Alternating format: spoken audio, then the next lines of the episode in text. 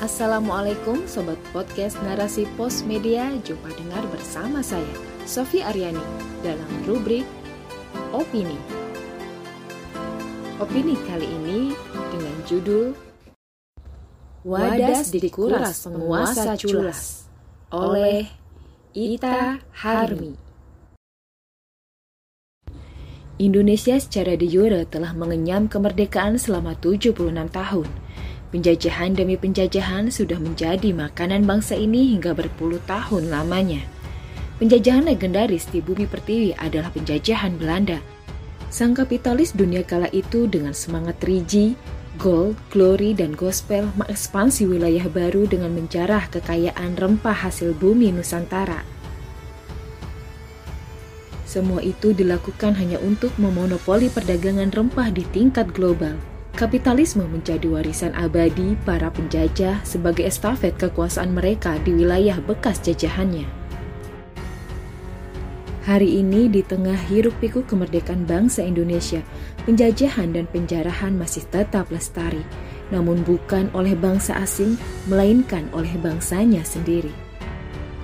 Penguasa yang diharapkan akan mengurus rakyat hingga mencapai derajat kesejahteraan telah berlaku culas, berubah menjadi komprador sang kapitalis dunia, pengisap darah dan air mata saudaranya sendiri.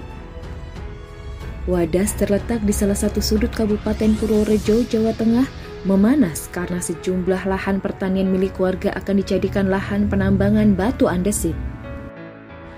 Menurut Ganjar Pranowo, Gubernur Jawa Tengah, lahan terdampak penambangan di Desa Wadas luasnya mencapai sekitar 124 hektar. Sebanyak 346 pemilik lahan sudah menyetujui lahan mereka dijadikan lokasi penambangan batu andesit dan mendapatkan ganti rugi. Sedangkan sekitar 133 pemilik lahan menolak penambangan dan 138 pemilik lahan lainnya belum memutuskan apakah setuju atau tidak. dw.com 12 Februari 2022 Berdasarkan keterangan dari Ditjen Sumber Daya Alam Kementerian Pekerjaan Umum dan Perumahan Rakyat, Wadah sendiri memiliki potensi tambang batu andesit sebesar 8,5 juta meter kubik. Batu hasil dari penambangan inilah yang rencananya akan dijadikan sebagai bahan material pembangunan bendungan bener yang sudah direncanakan sejak tahun 2018 silam dan akan mulai direalisasikan pada tahun 2023 mendatang. Sementara Bendungan Bener merupakan salah satu proyek strategis nasional yang akan menjadi pemasok kebutuhan air ke bandara yang baru diresmikan Presiden Joko Widodo tahun 2020 yang lalu. Yogyakarta International Airport di Kabupaten Kulon Progo, Yogyakarta.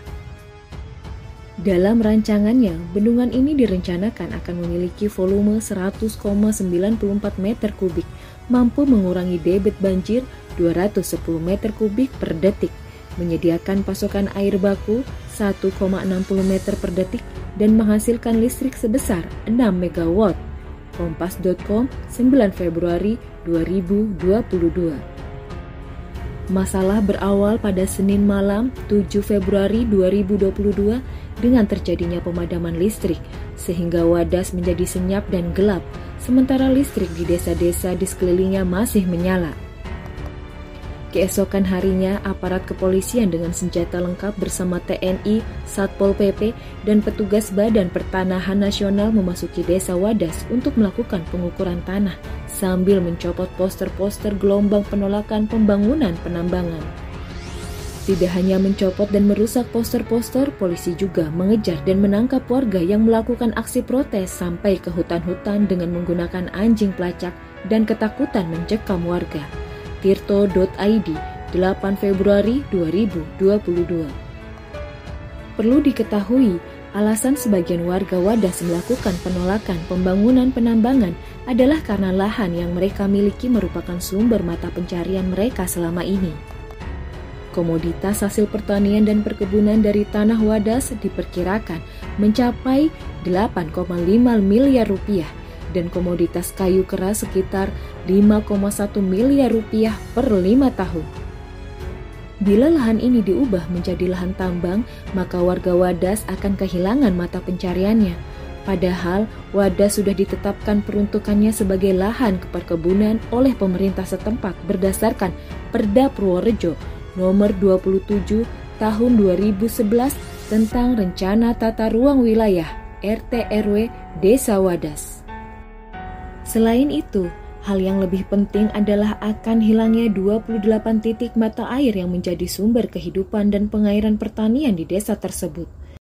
Mengingat penambangan akan dilakukan dengan cara dibor, dikeruk, dan diledakkan dengan menggunakan 5.300 ton dinamit hingga kedalaman 40 meter selama 30 bulan.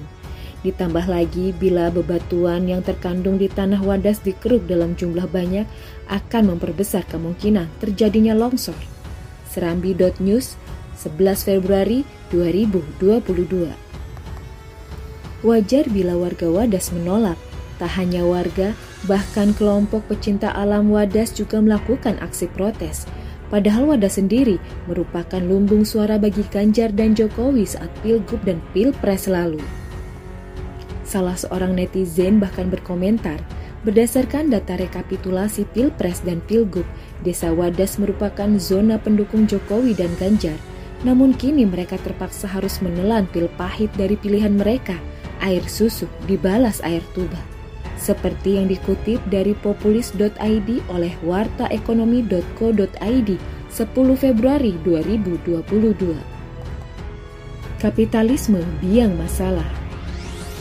Kejam, Demikianlah watak asli kapitalisme yang dibalut dalam sebuah tata kelola negara yang bernama demokrasi.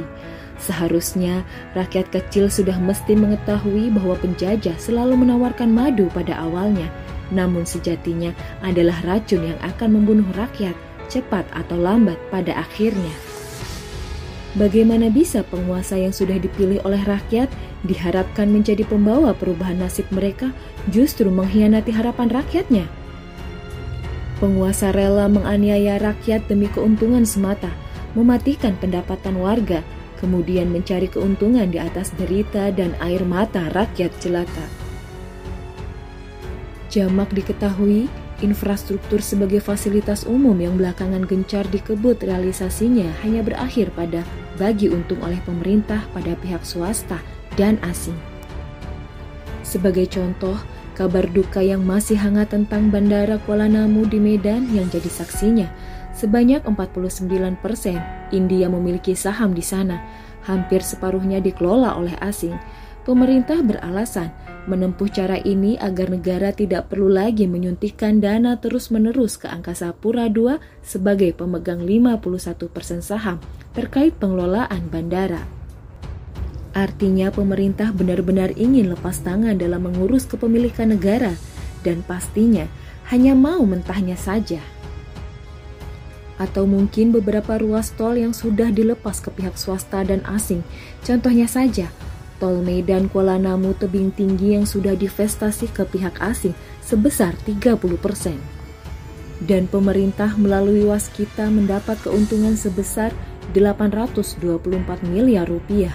Sementara dari penjualan saham tol Semarang-Batang dan tol Serpong Cinere ke pihak swasta, pemerintah mendapatkan keuntungan lebih besar lagi, yakni 1,55 triliun rupiah.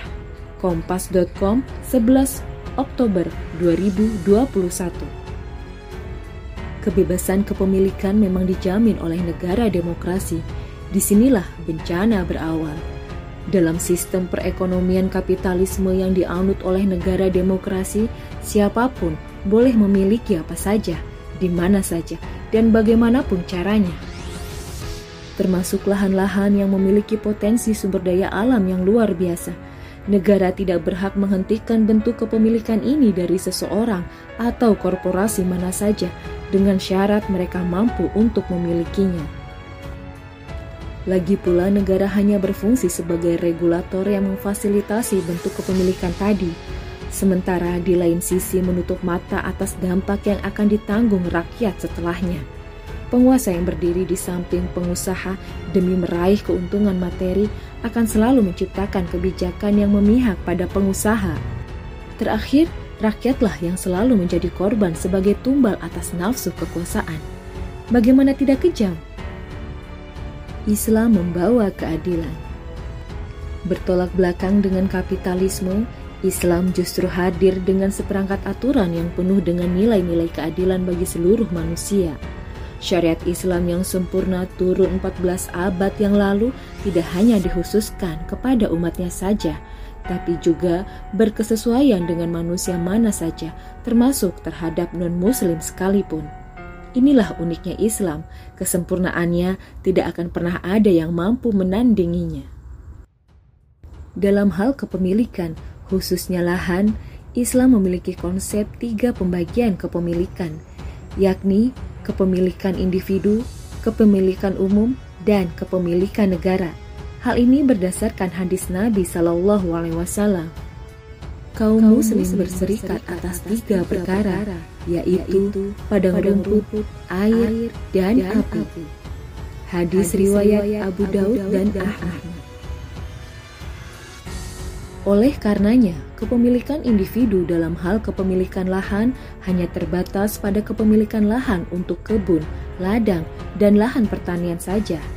Adapun untuk kepemilikan umum semisal tambang, hutan, dan sejenisnya tidak boleh dikuasai individu ataupun korporasi.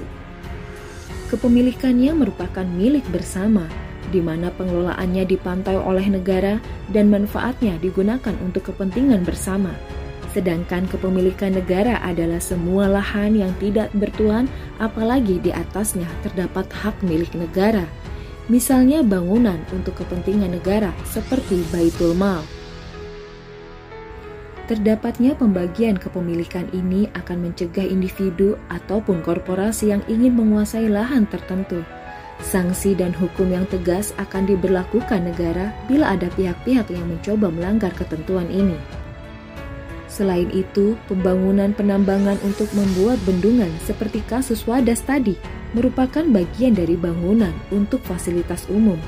Manfaat bendungan nantinya akan sangat banyak untuk kepentingan umum, seperti irigasi lahan pertanian, suplai air baku, dan energi listrik yang dihasilkannya. Bila negara tetap membangun bendungan, sementara di sana ada lahan warga yang menjadi sumber penghasilan bagi mereka – maka negara berkewajiban memberikan sejumlah kompensasi senilai dengan tanah warga tersebut atau merelokasi warga sekitar pembangunan penambangan ke tempat yang sebanding dengan lahan yang mereka miliki di Wadas. Misalnya, jika lahan mereka selama ini memiliki potensi pertanian yang tinggi, maka negara juga harus merelokasi mereka ke tempat yang memiliki potensi pertanian yang serupa sehingga tidak ada pihak yang dirugikan dalam masalah pembebasan lahan ini. Dengan begitu, warga sebagai rakyat menyerahkan tanah mereka kepada negara tanpa paksaan, sebab ketaatan terhadap ulil amri untuk kemaslahatan bersama adalah sebuah ketentuan yang diatur dalam syariat. Hai orang-orang yang beriman, taatilah, taatilah Allah dan Rasulnya dan ulil amri di antara kamu. Kemudian jika kamu berlainan pendapat tentang sesuatu, maka kembalikanlah ia kepada Allah, Al-Quran, dan Rasul, sunnahnya. Jika, jika kamu benar-benar beriman kepada Allah dan hari kemudian, yang demikian itu lebih utama bagimu dan lebih baik akibatnya. Quran, Quran Surat An-Nisa ayat 54. Kisah masyhur Khalifah Umar bin Khattab radhiyallahu anhu terhadap rumah tua seorang Yahudi di Mesir adalah contoh bagaimana Islam memberikan keadilan pada rakyatnya. Amr bin As selaku wali Mesir yang hendak membangun masjid saat itu terhalangi oleh lahan yang terdapat rumah seorang Yahudi di atasnya. Yahudi tersebut bersikeras tidak mampu memberikan rumahnya tersebut meski Amr bin As akan memberikan ganti rugi yang besar atas lahan tersebut. Lalu melaporlah Yahudi ini kepada Khalifah Umar. Umar radhiyallahu anhu lalu mengambil sebuah tulang dan menggores sebuah garis lurus di atasnya. Diperintahkannya orang Yahudi tadi membawa tulang tersebut kepada wali daerahnya. Begitu Amr bin As melihat pesan sang khalifah tadi, serta merta ia tidak jadi menggusur rumah sang Yahudi tersebut dengan ketakutan. Apabila ia tidak berlaku adil kepada si Yahudi, maka khalifahlah yang akan mengadilinya hingga lurus urusannya seperti lurusnya garis di tulang yang dibawa si Yahudi. Mendapati hal tersebut, Si Yahudi makin yakin bahwa Islam memang betul-betul adil terhadap manusia, sekalipun kepada dirinya yang non-Muslim. Lantas, ia pun bersyahadat dan menyedekahkan tanahnya untuk pembangunan masjid dengan ikhlas. Adakah kisah yang mampu menyamainya? Maka cukuplah berpulang kepada Islam tentang totalitas sebagai jabatan atas karut-marut problematika bangsa ini warga desa Wada seharusnya belajar dari warga kecamatan Jenu di Tuban. Kasus yang serupa tapi tak sama, pada akhirnya hanya merugikan warga dan menghasilkan penyesalan saat lahan mereka berpindah kepemilikan kepada pihak korporasi. Kapitalisme dan para pelaku politiknya tidak akan pernah memikirkan nasib rakyat, karena bagi kapitalisme kepentingan adalah Tuhan bagi mereka. Wallahu a'lam bisawab. Narasi, Narasi pos, cerdas, cerdas dalam literasi, literasi media, media bijak, bijak menangkap peristiwa, peristiwa kunci. kunci.